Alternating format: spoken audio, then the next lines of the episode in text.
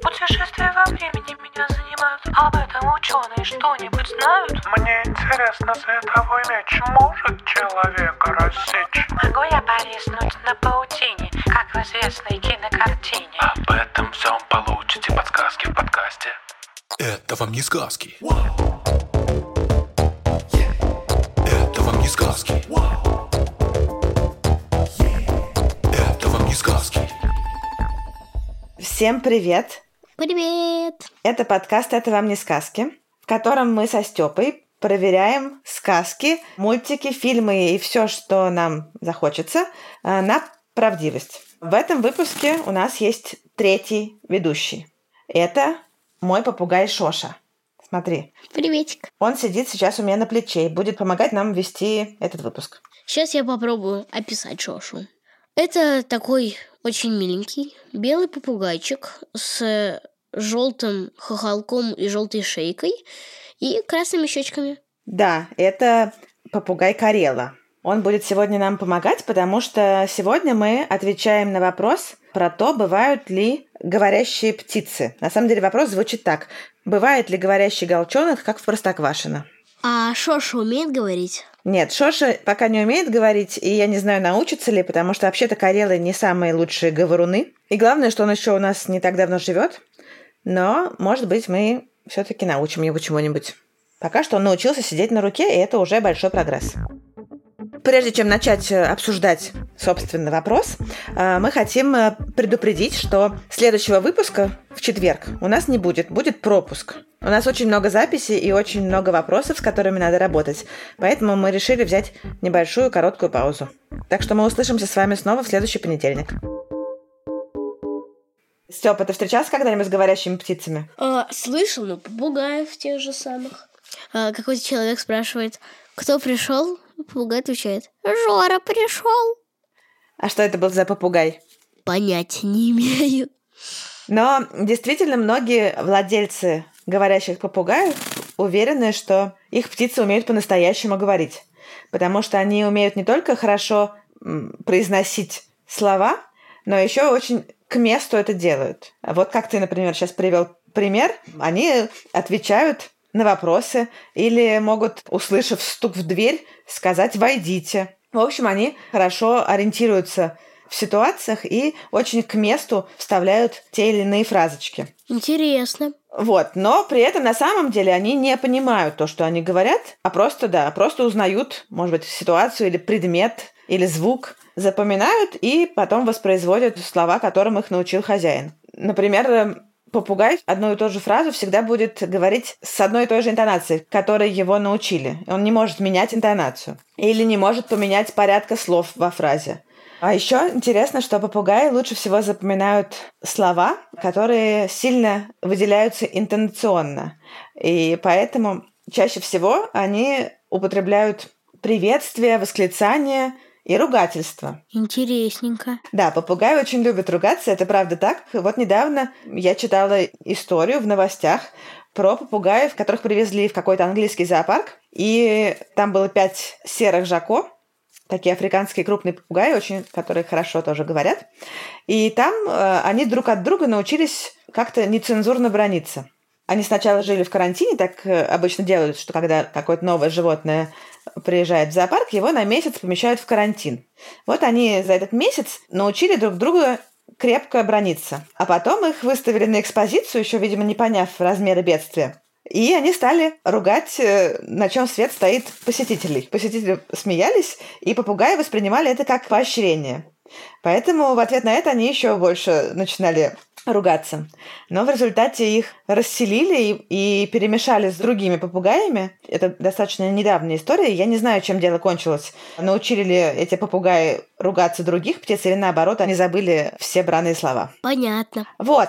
Это я к чему? К тому, что речь попугаев и речь людей – это совершенно разные вещи.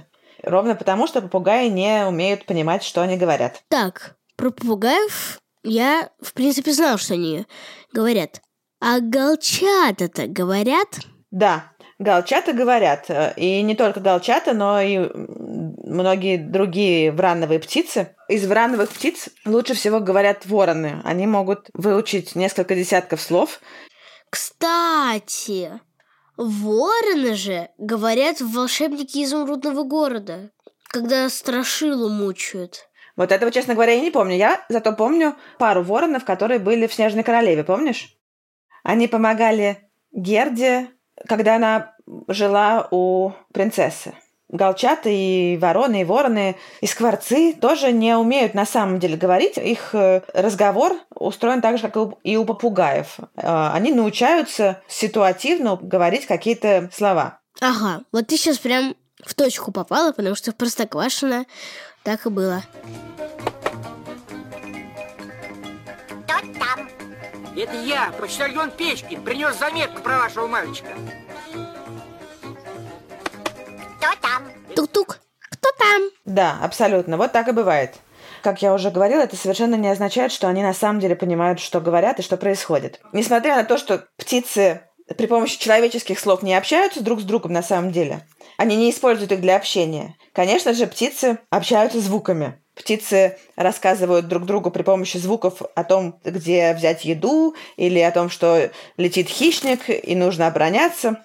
В общем, птицы, естественно, вовсю разговаривают при помощи разных звуков. По песне «Птицы» опытный человек очень точно определит, какую птицу он слышит. Потому что иногда даже по песне определить птичку легче, чем по ее внешнему виду. Бывают очень похожие друг на дружку птички, которые хорошо отличаются по песне.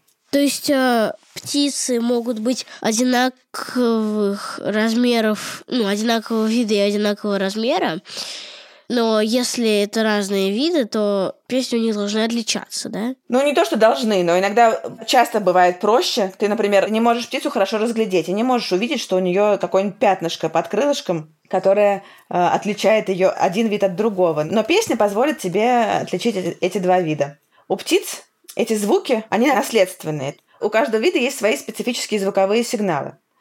Например, петух будет всегда кукарекать. Он не будет лаять. Да, каркать или лаять. Обычно птиц можно узнать по их песне, которая им присуща. Но эта песня у всех представителей вида не абсолютно одинаковая. У каждого вида есть песня, которую они умеют исполнять без обучения. Но дальше птицы, взрослее, слушают других своих сородичей и дополняют свои песни и обогащают их. Например, вот соловьи известны своими певческими способностями. Они очень красиво поют. Но песня молодого соловья, она обычно более однообразная, чем песня взрослого и опытного соловья, потому что он послушал разных других соловьев, научился у них всякому, взял кусочек у одного, кусочек у другого, и его песня получилась очень богатой и разнообразной, и интересной.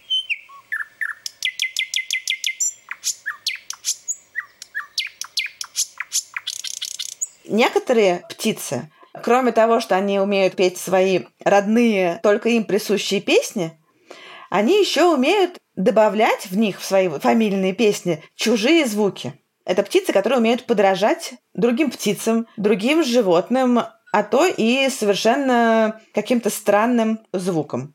Такие птицы называются пересмешниками. То есть точно так же, как птицы, которые умеют повторять за людьми слова и разные другие звуки, когда они живут в неволе. Птицы, которые живут на воле, птицы-пересмешники, повторяют звуки, которые они слышат вокруг себя. Очень хорошо умеют повторять и пересмешничать дрозды, садовые камышевки, сойки. А из наших птиц самые крутые пересмешники – это, конечно, скворцы. Кстати, как в «Зверском детективе». Кто не знает, что такое «Зверский детектив», в приложении «Гусь-гусь» вы его найдете. Обязательно послушайте, очень интересный.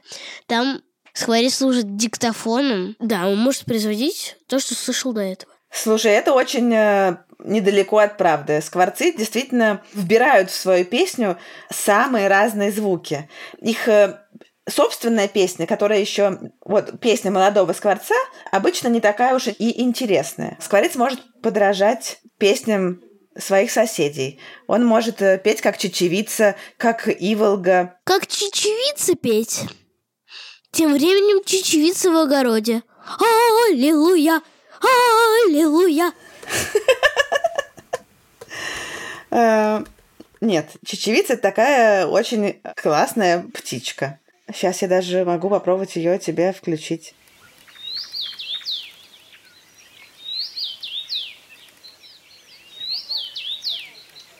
Короче, чечевица – такая птичка с... Серая птичка с красной шеей и головой, и поет она очень смешно. Она поет «Витю видел?». И вот если рядом со скворцом живет зяблик или иволга, или соловей, или какая-нибудь другая птица, то наверняка в песне этого скворца можно будет услышать кусочки из этих соседских песен. Он немножечко приворовывает и вставляет понравившиеся ему кусочки в свою песню. Но он не ограничивается соседями. Например, скворец, который живет в деревне, может добавить в свою песню «Кудахтанье курицы» или «Рычание собаки». Идет какой-то пацан по лесу, который очень боится собак, и вдруг слышит, собака гавкает, и как пуля вылетает из леса. Слушай, так абсолютно и бывает, потому что я читала про разные случаи, как, например, скворцы, какой-то скворец научился петь как джингл радио, какой-то радиостанции. Было бы круто, если бы он наш джингл выучил. В общем, скворец, который... Вот он жил где-то рядом с чьим-то окном, и когда он начинал петь этот джингл, каждый из соседей думал друг на друга, что кто-то очень громко слушает радио. И это чуть было не привело к какому-то конфликту между жителями одного дома. Сейчас, Стёп, я хотела тебе дать послушать песню скворца, который подражает разным животным.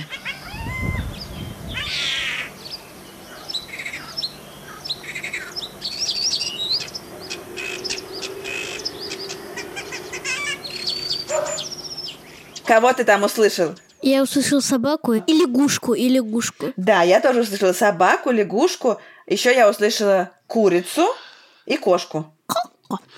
В общем, вполне себе диктофон, мне кажется. Но иногда бывает еще интереснее, потому что они могут повторять, если они вот слышат, как скрипит колодец или как пила дребезжит, или ворота тоже скрипят. Все это они забирают к себе в песни. И действительно, иногда звуки скворца очень трудно отличить от настоящих. Вот ты слышал, как скворец лаял по собачьи? Совершенно как настоящая собака. Ага. Ну что, Шоша, кажется, мы нашли кучу равных тебе. Рад этому? Кажется, рад. Мне кажется, Шоша рад, хотя, возможно, немножко завидует, потому что они умеют разговаривать, а он еще нет. Ну ничего, Шоша, ничего страшного. Научишься, я уверен. Да. Опа! Красавец. Мне кажется, на этом мы можем заканчивать. Шоше, пора идти ужинать. Я на всякий случай хочу еще раз напомнить, что в следующий раз у нас перерыв. И в следующий раз мы с вами встретимся в понедельник. А четверг пропустим. На этом все на сегодня. А мы благодарим нашего соведущего Шошу, редактора Асю Терехову, расшифровщика Кирилла Гликмана, фактчекера Михаила Трунина, звукорежиссера Диму Гудничева и композитора Михаила Сарабьянова. Слушайте нас в «Гусь-гусет», и можете слушать не только нас, там куча всего классного, в том числе и «Зверский детектив», между прочим. Приложение можно скачать в App Store и Google Play, и первый месяц бесплатно. Можете проверить, понравилось оно вам или нет. Да, а мы с вами прощаемся. До понедельника.